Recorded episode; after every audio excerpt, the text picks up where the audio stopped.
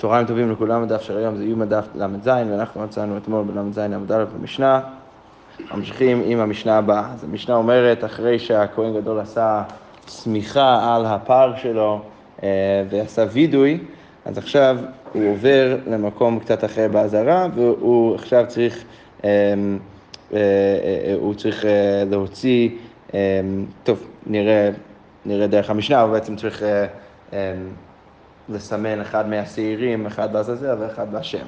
אז המשנה אומר ככה, בא לו למזרח העזרה, לצפון המזבח. אז עכשיו הוא מגיע לצד המזרחי של העזרה, אבל עדיין צפונה מהמזבח. הסגן בימינו וראש בית אב משמאלו, אז הסגן, סגן הכהנים נמצא בצד הימין שלו, וראש בית אב של, אה, אה, של הכהנים אה, בצד שמאלו, ושם שני שעירים. וקלפי הייתה שם, ובה שני גורלות של אשקרוע, שני uh, um, uh, uh, פתקים של, uh, של uh, מין, מין עץ כזה, ש, uh, שהיו שם בתוך הקלפי, והשאר בן גלמה בן גמלה של זהב, ובן גמלה הפך אותם להיות זהב, והיו מזכירים אותו לשבח. היו אומרים שמה שהוא עשה זה בעצם היה דבר טוב, שהוא הפך את, הפתקים האלו להיות של זהב. ואחד כתוב עליו להשם ואחר כתוב עליו לעזאזל, ואנחנו נראה אה, בהמשך שבעצם הוא עכשיו צריך להוציא אחד ולסמן את אחד מהשעירים כשעיר להשם ואחד מהשעירים לשעיר לעזאזל, ואנחנו נראה בהמשך המסכת איך, מה, איך ומה עושים עם שני השעירים האלו. בכל זאת, עכשיו אנחנו, דרך זה שאמרנו שהיו מזכירים אותו לשבע, אז, אז אנחנו עכשיו בהמשך המשנה נזכיר מלא מלא דברים שעשו בבית המקדש שהיו מזכירים אותם לשבח. אז המשנה ממשיכה ואומרת אמ, בן קטין עשה י"ב דד לכיור, זה משהו שכבר ראינו לפני כמה דפים, שהוא הכין אה, י"ב אה, אה, אמ, דרכים להוציא מים מהכיור שלא היה, שלא היה לו אלא שניים, כי בהתחלה לא היה שניים אמ, והוא עשה י"ב וראינו את זה כבר, נראה את זה גם עכשיו בגמרא, שזה כדי שהי"ב הכהנים שהיו צריכים אה, אה, לעבוד ולהקטיר יחד את הקורבן תמיד על גבי מזבח, אז כל אחד מהם היה איזושהי עבודה כדי שכל אחד יוכל אה, אז לשטוף את הידיים שלו בבת אחת, אז לכן הוא הכין את י"ב הדדים האלו. אוקיי, ו, ואף הוא עשה מוכני לכיור, הוא גם הכין מוכני לכיור. שלא יהיו מימיו ניסלים בלינה. אנחנו נראה מה זה בדיוק, אבל בעיקרון זה איזשהו מין מכשיר ש, ש, אה, אה, שמאפשר לזה ש, שהיו יכולים מאוד בקלות להוציא מים אה, מהבור לתוך הכיור, אז הוא הכין דבר כזה, ואנחנו נראה גם בגמרא, או נסביר בגמרא, למה זה בעצם משנה את השאלה של לינה. לינה זה בעצם אם יש לך משהו קדוש שהוא נמצא בתוך כלי השרת לאורך כל הלילה, אז בגלל שזה כבר היה מקודש מאתמול, לא מכובד להשאיר משהו בכלי כל הלילה, אם זה קודש, אז זה נפסל בלינה. אז אמ, אז, אז כדי שהם לא יצטרכו להעלות מים לתוך הכיור אמ, אה, לפני יום ואז המים ייפסלו בלינה, אז הוא הכין את הדבר הזה, המוכני הזה, שעזר אה, עזר להם מאוד בקלות בבוקר פשוט להוציא את המים מהבור ולשים את זה בתוך הכיור, כדי שהכהנים אה, יוכלו אז לשטוף את הידיים והרגליים שלהם בתחילת היום. אוקיי, מונבז המלך היה עושה כל ידות הכלים של יום הכיפורים של זהב, אז הוא עשה כל הידות של הכלים, אז הוא הפך אותם להיות אה, אה, של זהב, הכלים שמשתמשים ביום כיפור, והילני אימו עשתה נברשת של זהב על פתח ההיכל, שרש"י מסביר שזה מין אה, מנורה. אה, אה, שהיה שם בפתח ההיכל שהיא הכינה, ואף היא עשתה טבלה של זהב שפרשת סוטה כתובה עליה.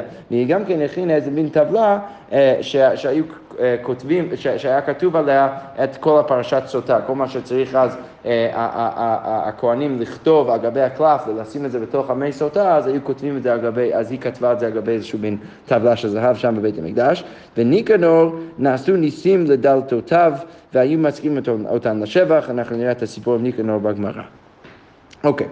אז קודם כל הגמרא אומרת אמ, שמשמע מהמשנה שכתוב שבא לו למזרח העזרה, לצפון המזבח, אז אה, אמ, טוב, נקרא את זה בתוך הגמרא. אז הגמרא אומרת, מדקאמר לצפון המזבח, מכלל דמזבח לאו בצפון קאי. אז, אמ, אז, אז זה שהמשנה אומרת שהכהן גדול הולך לצד, אה, למזרח העזרה, אבל לצד הצפוני של המזבח, אז זה, זה משמע שהמזבח עצמו לא נמצא בכלל בצפון. כי אם נגיד אה, נגיד זה האזהרה, וזה מזרח, זה מערב, זה צפון וזה דרום, אז אם אתה מניח שהמזבח נמצא לפחות חלקו בצד הצפוני של, ה, של, ה, של האזהרה, אז יוצא שיכול להיות שהכהן גדול יכול להיות הם, פה נגיד, שזה בצד המזרחי של, ה, של המזבח, הם, אבל לא אה, ולא צפונה בהכרח מהמזבח, והוא עדיין יכול להיות בצד הצפוני של האזהרה, כי אם אתה מניח שהמזבח קצת נכנס לצד הצפוני של, של, של האזהרה, יכול להיות שהוא עדיין לא צפונה מהמזבח, אבל בכל זאת מול המזבח, ובכל זאת נמצא בצד הצפוני של האזהרה. אבל זה שהמשנה שלנו אומרת שכדי שהכהן גדול יהיה בצד הצפוני של האזהרה הוא צריך להיות גם כן צפונה מהמזבח, אז זה נשמע שאין חפיפה בין הצד הצפוני של המזבח והמזבח עצמו. אז הגמור אומרת, מדקאמר לצפון המזבח, מיוחד מזבח לאו בצפון כאלה. נשמע שמזבח לא נמצא בצד הצפוני של, האזהרה. הגמור אומרת, מאני, אז מי הוא התנא של המשנה? רבי אלעזר בן יעקב, היא צריך להגיד שזה רבי אלעזר בן יעקב דתניא. כתוב בברייתא, צפונה לפני השם, כתוב שם, אמ, בויקרא א', ושחט אותו על ירח המזבח צפון, שצריך לשחוט את ה, לפחות חלק מהקורבנות בצד הצפוני של, ה, אמ, של, ה, אה, של האזר. אז כתוב שם צפון לפני השם, שיהא צפון, או צפ, סליחה, צפון כולו פנוי, דברי רבי אלעזר בן יעקב, ש, שכל ה... אה, בעצם רבי אלעזר בן יעקב אומר שאתה צריך להיות ממש צפון אל המזבח כדי להיחשב בצפון, בצד הצפוני של האזהרה, שזה בעצם מעיד, לפי רבי אלעזר בן יעקב, שהמזבח אה, לא היה בעצמו בתוך הצד הצפוני אה, של האזהרה ואין חפיפה בין המזבח והצד הצפוני של האזהרה. אז לכן אנחנו רוצים בעצם לדייק מהמשנה שלנו שנשמע שזה אליבא דרבי אלעזר יעקב. הדגמרא אומרת אה, זה בעייתי, אם אתה רוצה להגיד שהמשנה שלנו זה אליבא דרבי אלעזר בן יעקב, והרי שרבי אלעזר ברבי שמעוני, הרי לפני, בדף של אדמו אמרנו שהרישא זו שיטת רבי אלעזר ברבי שמעון, שאמרנו ש... רבי אלעזר ורבי שמעון חושב ש...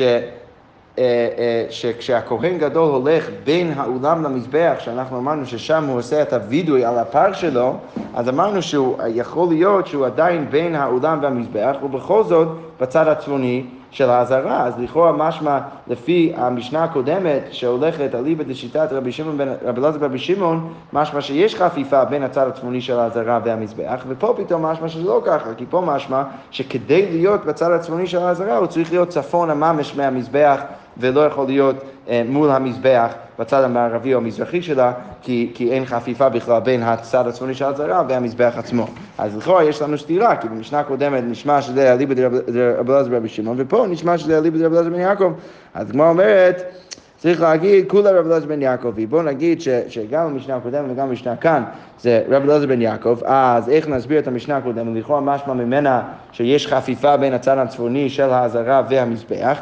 כמו אומרת, ותני, ואתה צריך לקרוא שם במשנה הקודמת בבין האולם ולמזבח.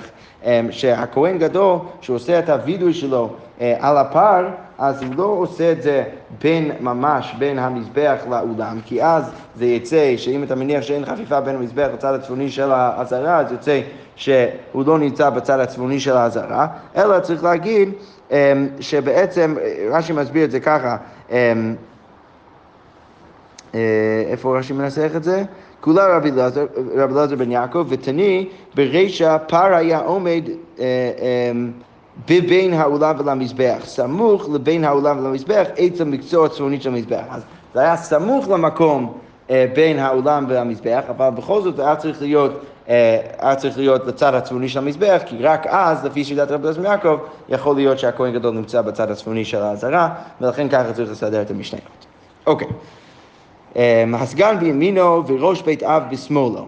אז ככה אמרנו במשנה, שכשהכהן גדול הולך להוציא מהקלפי, אז, אז, אז היה צריך להיות הסגן במינו וראש בית אב בשמאלו. אז כמו אומרת, אמר רב יהודה, המהלך לימין רבו, הרי זה בור, בן אדם שהולך בצד הימין, צד אה, אה, ימין של הרב שלו, זה בן אדם טיפש, הוא לא יודע כלום. אז לכאורה זה אה, לא מסתדר כל כך עם המשנה שלנו, הגמרא אומרת, איך זה יכול להיות? הרי כתוב במשנה, הסגן בימינו וראש בית אב בשמאלו, ועוד גם כן כתוב, תניא, שלוש שש היו מהלכים בדרך הרב באמצע הר גדול בימינו וקטן בשמאלו, וכן מצינו בשלוש המלאכי השרת שבאו אצל אברהם, מיכל באמצע וגבריאל בימינו ופעל בשמאלו, משמע מכל המקורות האלו, שתמיד צריך להיות בצד הימין דווקא, אז למה פתאום רב יהודה בא ואומר שבן אדם שהולך לימין רבו הוא נחשב כבור? אז הוא אומר, תרגומה רב שמואל בר פפא קמי דרב עדה כדי שיתכסה בו רבו. אז, אה, אז, אה, אז בא רב שמואל בר פפא ואומר אה, לפני רב עדה שאפשר לתרץ, שבעצם רב יהודה שאמר ש... ש, שבן אדם שהולך לימין רבו, אז הוא בור, זה בן אדם שהולך ממש ממש ליד הרב שלו. אז זה בן אדם שנחשב כבור. אבל בן אדם שהולך קצת מאחורי הרב שלו, אז אה, אז כדי שהרב שלו מכסה אותו קצת, אז זה בן אדם טוב, וצריך להיות דווקא בצד הימין של הרב. והתניא הרי הגמרא אומרת, המהלך כנגד רבו הרי זה בור, אחורי רבו הרי זה מגסי הרוח, אבל רגע, גם נשמע שאפילו ללכת מאחורי הרב שלך זה בעייתי. הגמרא אומרת, מצד עדה צדודי, לא. הברייתא בעצם אומרת שמצד ימין ממש זה בעייתי, כי אתה לא אמור להיות ממש לידו, זה בור. ללכת מאחורי הרב שלך זה גם בעייתי, כי אז, אה, כי אז אה, אה, יש גסות הרוח בלעשות דבר כזה. אלא מה צריך לעשות? צריך להיות בצד הימין וקצת בצד וקצת מאחורה. ואז זה הדבר הטוב, זה הדבר, הדרך הכי טובה ללכת ליד הרב שלך, וככה צריך באמת לעשות. ודרך זה אפשר לסדר את כל המקורות. גם המקורות שאומרים שלכאורה טוב להיות בצד הימין של הרב, גם המקורות שאומרים שבן אדם שהולך ליד הרב או מאחורי הרב הוא בור, אז אפשר פשוט לסדר את זה שאנחנו דיברנו, הדבר הטוב זה לעשות להיות, זה להיות בצד הימין שלו, אבל קצת מאחוריו וקצת אבל לידו. אוקיי, סבבה. וקלפי הייתה שם, שם, ובה שני גורלות. תנו רבנה ונתן אהרון על שני השעירים גורלות. אז אהרון צריך לשים על שני השעירים גורלות. גורל אחד להשם, גורל אחד לעזאזל. אז, אה, אז מה הגמרא לומדת מהמילה גורלות? גורלות של כל דבר זה יכול להיות עשוי מכל דבר כפי שנראה או כבר ראינו במשנה שפעם זה היה עשוי מעץ ואז זה היה עשוי מזהב, ונראה את זה גם בהמשך יותר במפורש. יכול, הברייתא אומרת, יכול ייתן שניים על זה ושניים על זה, אולי היית חושב בגלל שכתוב גורלות, שאתה צריך לשים שני גורלות על כל שעיר ושעיר, תלמוד לומר גורל אחד להשם וגורל אחד לעזאזל. אין כאן לשם אלא גורל אחד ואין כאן לעזאזל אלא אחד.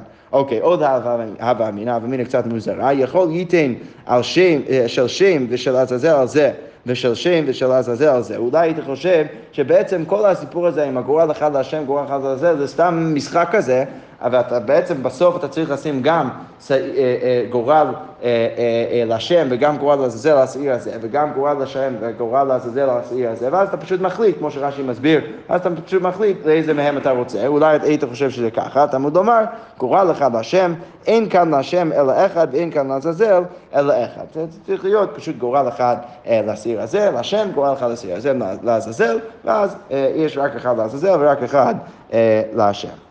אוקיי, אם כן, אז אם אנחנו אומרים ככה, שבאמת יש רק אה, אה, גורל אחד להשם, גורל אחד אה, לעזאזל, ושעיר אחד להשם ושעיר אחד לעזאזל, אז אם כן, מה אתה לומר גורלות? למה אז כתוב גורלות בלשון רבים? שיהיו שווים, שלא יעשה אחד של זהב ואחד של כסף. אחד גדול ואחד קטן. אז כתוב גורלות כדי שאתה תדע שתמיד צריך, צריכים הגורלות להיות, להיות שווים, שאתה לא תעשה אחד זהב ואחד כסף ואחד גדול ואחד קטן. אוקיי, גורלות אמרנו בברייתא של כל דבר, אז משם למדנו שזה יכול להיות עשוי מכל דבר. אז הגמרא אומר פשיטא, ברור שזה יכול להיות עשוי מאותו דבר, מה הבעיה? למה אתה צריך בכלל לחדש לי את זה? לא צריך לחדש אני לא היית חושב אמ, אה, אולי אחרת, בגלל שכתוב בברייתא ככה, לפי שמצינו בציץ שהשם כתוב עליו והוא של זהב, הרי הציץ שהכהן גדול לובש אותו וכתוב עליו שם השם והוא עשוי מזהב, אז הייתי חושב, יכול אף זה כן, הייתי חושב שגם הדברים האלו, הגורלות, בגלל שכתוב לפחות על אחד מהם את שם השם, הייתי חושב שגם הם צריכים להיות עשויים מזהב. תלמוד לומר, גורל, גורל אה, ריבה. אז מזה שכתוב גורלות, אז זה בעצם מרבה את, את כל הדברים שאני יכול אה, להכין אה, מהם את הגורלות, ולא צריך להיות דווקא מזהב. אוקיי, ריבה של, של זית, ריבה של אגוז וריבה של אשקירו. אז, אז משם אנחנו לומדים שאפשר להכין את זה אה, ולהכין את, ה, את הגורלות האלו מכל דבר ודבר, בין אם זה של זית, בין אם זה אגוז, בין אם של איזשהו אה, סוג עץ אחר. אוקיי, אבל בסוף ראינו במשנה שבעצם אז הגיע בן גמלה ועשה אותם של זהב. אוקיי, סבבה. ואז בהמשך המשנה אמרנו שבן קטין עשה 12 דד לכיור. אז הגמרא אומרת, תנא, כדי שיהיו 12 אחיו הכהנים העסוקים בתמיד, מקדשין ידיהם ורגליהם, כמו שהסברנו במשנה, בבת אחת. אה, והגמרא ממשיכה ואומרת, תנא, כתוב בברייתא שחרית במילואו, מקדש ידיו ורגליו מן העליון. ערבית בירידתו, מקדש ידיו ורגליו מן התחתון. מה הכוונה? אז בעצם בבוקר, לפני שהשתמשו מלא פעמים במים האלו כדי לשטוף כל הכהנים את הידיים והרגליים שלהם, אז היה מלא מים בכיור. אז הגמרא בעצם מניחה שהיו בעצם שני סטים של העדדים האלו שהכין בן קטין, סט יותר למעלה, שכשיש יותר מים בכיור אז אפשר פשוט לפתוח את זה ואז אה, המים יוצאים דרך כל הברזים האלו, ו- וככה היו עושים בבוקר כשהיה מלא מים בכיור, ואז ב- ב- בערב שיש פחות מים אז היו צריכים להשתמש בסט היותר נמוך כדי שהמים יצא משם, כמובן ברגע שזה יורד מתחת לברזים היותר, היותר אה, גבוהים, אז, אז, אז אי אפשר היה להשתמש בהם, היו צריכים להשתמש בסט השני. אוקיי, סבבה. אמרנו גם במשנה, ואף הוא עשה מוכני לכיור, אז גם בן קטין הכין את המוכני הזה לכיור. מהי מוכני? אז מה זה הדבר הזה מוכני? אמר אביי, גילגלו דהב משקלה, זה מין גלגל כזה, שהיו דרך זה מורידים אה, כלי של הכיור לתוך איזשהו בור באזהרה, ודרך זה היו אה, מעלים המים מאוד בקלות בבוקר, אז כל בוקר בבוקר היו עושים את זה כדי אה, שהמים לא יישארו בכיור לאורך כל הלילה, ואז הם יפסלו בלינה, אה, אה, לכן הוא הכין את המכונה הזאת כדי אה, להרים מים מאוד בקלות. אוקיי. אה, מונבז המלך עשה כל ידות הכלים, אז הוא עשה את כל הידות של הכלים שמשתמשים בהם יום כיפור, הוא עשה אותם זהב. אז הגמרא שואלת, ניאבדינו לדידו דזהב, רגע, זה מאוד יפה שהוא הכין את כל הידות של הכלים והפך אותם להיות זהב, אבל למה שלא יהפוך את כל הכלים להיות זהב? מה, מה, למה? הוא לא היה לו מספיק כסף לעשות את כל הכלים זהב, הוא היה צריך לעשות רק את הידות. הדוגמה אומרת, אמר אביי בידות סכינים. לא, למה הוא עשה רק את הידות זהב? כי מדובר על סכינים, שהוא הוא עשה, הוא הפך את היד, הידיים של כל הסכינים להיות זהב, אבל כמובן את הלאו אתה לא יכול להפוך להיות זהב. אוקיי, אבל הגמרא אומרת מייטי ואף הוא עשה קיני כלים ועוגני כלים וידות כלים וידות סכינים של יום כיפורים של זהב, הרי כתוב בברייתא שלכאורה משמע דלא כאביי, למה? כי כתוב שם שהוא עשה קיני כלים, שזה, רש"י, רש"י אה, מסביר שזה בסיסי מושבן, אז אם יש איזשהו מין אולי צלחת או בסיס לאיזה כלי שאתה רוצה לשים על הדבר הזה, זה הפך אותם להיות אה, אה, זהב, וגם עוגני הכלים, שזה שזה בית אחיזתן, וגם ידות הכלים וגם ידות הסכינים, הוא הפך את כל הדברים האלה להיות של זהב. עכשיו, אפשר להגיד שבעצם הקושייה היא מכל המקרים פה בברייתא, אבל רש"י אומר שהקושייה הכי חריפה זה מזה שכתוב גם כן ידות הכלים וגם כן ידות סכינים. מזה שכתוב גם ידות כלים וגם ידות סכינים, אז ברור שלא מדובר רק על סכינים. אז, אז כבר אי אפשר לתרץ כמו אביי שמדובר דווקא על סכינים, ודרך זה להסביר למה הוא עשה רק את הידות להיות זהב ולא את כל הכלי, כי פה כתוב גם, אה, גם אה, ידות כלים וגם ידות סכינים. אז הגמרא אומרת, תרגומה אביי בקטתא דנרגי אה, דנרגי וחציני. צריך להגיד שמדובר בעצם, כשכתוב ידות כלים, מדובר על ידות, רש"י מסביר, הקרדומות ומגלות, כל מיני, אה, אה, כל מיני כלים אחרים גם כן שיש להם להב, אז זה מסביר גם כן למה הוא עשה רק את הידות שלהם זהב ולא את כל הכלי, כי כמובן את הלאו אתה לא יכול להפוך להיות זהב. סבבה. אוקיי. אמ, הילני אימו עשתה נברשת של זהב, אז היא הכינה את המנורה הזאת של זהב ושמה את זה בפתח לאולם. אז הגמרא אומרת, תנא בשעה שהחמה זורחת, ניצוצות יוצאים ממנה והכל יודעים שהגיע הזמן קריאת שמע. אז רש"י מסביר מאוד יפה, אה, אפשר לקרוא את הברייתא כאיזה מין נס, כן? זה סיפור של נס, שברגע שהחמה מגיעה למנורה, אז ניצוצות של, אה, של, של אש יוצאים פתאום מהמנורה, וכולם יודעים שהגיע הבוקר ואפשר עכשיו לקרוא קריאת שמע, אבל רש"י מאוד מעניין, הוא לא מפרש את זה ככה, הוא מפרש יותר מדעי, הוא אומר ניצוצות זה הורורית שהחמה זורחת מן, המזרח ונטע על פתח ההיכל שהוא לצד המערבי. כי ברגע שהשמש זורחת בצד המזרחי של השמיים, אז זה בעצם מגיע למנורה של זהב שעשתה הילני המלכה, ומשם יש מין אור שיוצא מה... מה, מה אה, מהמנורה, ודרך זה היה אפשרי להבין שזה בוקר, ולכן כולם ידעו אז שהגיע הזמן קריאת שמע. הגמרא אומרת, מתי והקורא את שמע שחרית עם אנשי משמר ואנשי מעמד לא יצא, מפני שאנשי משמר משכימים ואנשי מעמד מאחרים. אז הגמרא אומרת, יש פה קושייה, למה? כי מה כתוב בברייתא? כתוב שידעו דרך המנורה הזאת בבית המקדש, ידעו מתי הגיע הזמן לקרוא קריאת שמע. זה משמע מזה ש...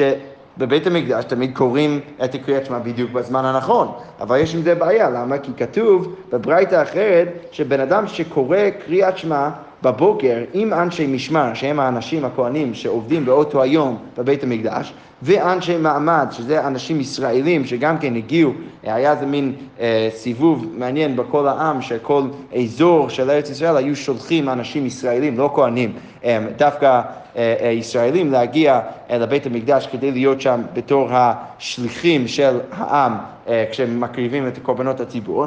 אז בכל מקרה, כתוב שם בברייתא שאם אתה קורא קריאת שמע עם אנשי המשמר או אנשי המעמד, לא יצא. אז לא יצאת ידי חובה. למה? מפני שאנשי משמר משכימים, הם קוראים את קריאת שמע יותר מדי מוקדם, בגלל שהם יודעים שיהיה להם עכשיו מלא עבודה ביום, אז לכן הם מקדימים לקרוא קריאת שמע קצת יותר לפני, קצת יותר מוקדם, כדי שהם פשוט יוכלו לעבוד בלי לדאוג לקריאת שמע, ואנשי מעמד מאחרים, שהם צריכים, הם אחראים להיות שם לאורך כל העבודה של קורבן התמיד, אז היו פשוט קוראים קריאת שמע אחרי. אז לכן כתוב פה בברייתא שבן אדם שקורא איתם קריאת שמע, אז או שהוא קורא יותר מדי מוקדם, או שהוא קורא יותר מדי מאוחר. להם יש סיבה, אבל בן אדם אחר שעושה את זה, אז הוא לא יצא ידי חובתו. אז זה קשה על מה שאמרנו לפני כן, כי משמע מהברייתא בתחילת הגמרא פה, שתמיד קוראים בדיוק בזמן הנכון בבית המקדש, אבל פה פתאום משמע שזה לא נכון. אם אתה קורא דווקא עם האנשים שנמצאים בבית המקדש, הם לא קוראים בזמן הנכון. אז איך אתה יכול להגיד ש, שידעו בדיוק מתי צריך אה, אה, לקרוא בבית המקדש, אם בכלל האנשים בבית המקדש לא קוראים בזמן הנכון? אז הגמרא אומרת, אמר אביי לשאר עמדי בירושלים. כן, אין חינמי, באמת האנשים בבית המקדש לא קוראים בזמן הנכון, אבל מה התכוונו להגיד כשדיברנו על המנורה שדרכה ידעו מתי בדיוק הגיע הזמן לקרוא קריאת שמע, דיברנו על שאר האנשים בירושלים. שאר האנשים בירושלים גם כן היו די קרובים לבית המקדש, היו יכולים אולי לעלות ולהסתכל מה קורה שם במנורה, והם אה, יכלו לדעת דרך המנורה מתי בדיוק צריך לקרוא קריאת שמע, אבל אין הכי נמי שבאמת שאר האנשים בבית המקדש עצמה, שעובדים שם, אנשי המשמר, אנשי המשמר או אנשי המעמד, הם אולי לא, לא, לא בהכרח קראו את קריאת שמע בזמן הנכון. אוקיי. Okay. ואף היא עשתה טבלה, אז, אז אמרנו גם כן שהילני המלכה הכינה איזושהי מין טבלה שהיה כתוב עליה פרשת סוטה, אז הגמרא אומרת שמעת מינה כותבין מגילה לתינוק בה. אז לכאורה משהו מזה, אולי זה לא, לא דבר מובן מאליו, שאתה יכול פשוט סתם לכתוב פסוקים עם שם השם אה, אה, על דבר שהוא לא קלף, שהוא לא תורה, ומפה אפשר ללמוד שכן אפשר לעשות את זה, אם זה, אם, במיוחד אם זה ללמוד ממנו, כפי שנראה עוד שנייה, שהם היו לומדים ו, ומסתכלים על הדבר הזה וכותבים פרשת סוטה דרך הטבלה הזאת, אז מפה אנחנו לומדים שאפשר כן לעשות את זה, אם זה כדי שאנשים יוכלו להשתמש בזה ללמוד. אוקיי, אמר ריש לקיש משום רבי ינאי באלף בית. אז, אז, אז ריש לקיש אומר בשם, בשם רבי ינאי שלא, אין בהכרח ראייה מהמשנה שלנו שתמיד אפשר סתם אה, לכתוב פסוקים על גבי טבלה שהוא לא קלף ולא ספר תורה. למה? כי אפשר להגיד שהטבלה שעשתה הילני המלכה זה בעצם הייתה טבלה שכתבו אותו באלף בית. רש"י מסביר פה שהם כתבו את זה בראשי תיבות. אז לא ממש כתבו את הפסוקים על הטבלה, אלא סתם ראשי תיבות כדי שאנשים יוכלו אה, להסתכל שם ולהבין את הפסוקים, אבל בלי ממש לכתוב את כל הפסוקים, ולכן אין מפה ראייה שבאמת אפשר סתם לכתוב פסוקים אה, על דבר שהוא לא ספר תורה וקלף.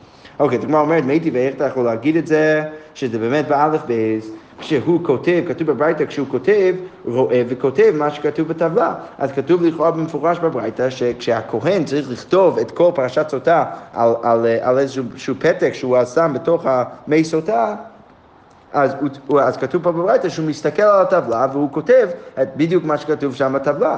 לכאורה משמע שכל המילים כן כתובים, וזה לא סתם ראשי תיבות. אז מה אומרת? לא. אימה צריך לגרוס קצת אחרת ולהבין אחרת את הברייתא, מה הוא היה עושה? רואה וכותב כמה שכתוב בטבלה, אז הוא היה מסתכל על הטבלה ודרך זה הוא היה נזכר מה צריך לכתוב. אז לא באמת שהיה כתוב כבר את כל מה שכתוב בטבלה, אלא שהוא פשוט הסתכל שם והבין דרך ראשי תיבות מה הוא צריך לכתוב בפתק. אוקיי, מי טבעי עוד פעם, אבל כתוב בברייתא כשהוא כותב, רואה וכותב מה שכתוב בטבלה, ומה כתוב בטבלה, אם שכב איש אותך, ואם לא שכב, אם סטית, אם לא סטית, וכולי. יפה, אז פה לכאורה ממש במפורש שבאמת היה כתוב בדיוק את כל הפרשה בטבלה, כשהוא כותב, הוא צריך ממש להסתכל על מה שכתוב שם, בפסוקים שכתובים במפורש בטבלה, ודרך זה לכתוב אה, את, ה, אה, אה, את, ה, את הפרשה על הפתק שלו. אז הוא אומר, דוהתם בסירוגין. לא, צריך להגיד שבעצם מדובר על, על חלק מהפרשה שהיה בעצם פסוקים מלאים, וחלק מהם היה, היו ראשי תיבות, ודרך זה הוא עדיין היה יכול להסתכל שם, ודרך זה להזכיר לעצמו מה צריך לכתוב בפתח, אבל אין מפה ראייה בהכרח. שאתה סתם יכול תמיד לכתוב פסוקים על גבי טבלה, אה, אה, כל עוד זה, זה ללימוד. אה, אז, אז מפה אין בהכרח ראייה, כי אפשר להגיד פשוט שמדובר על, על לפחות חלק מה, מה, מהטבלה שכתבו אותו באלף בייס בראשי תיבות. שקוייך.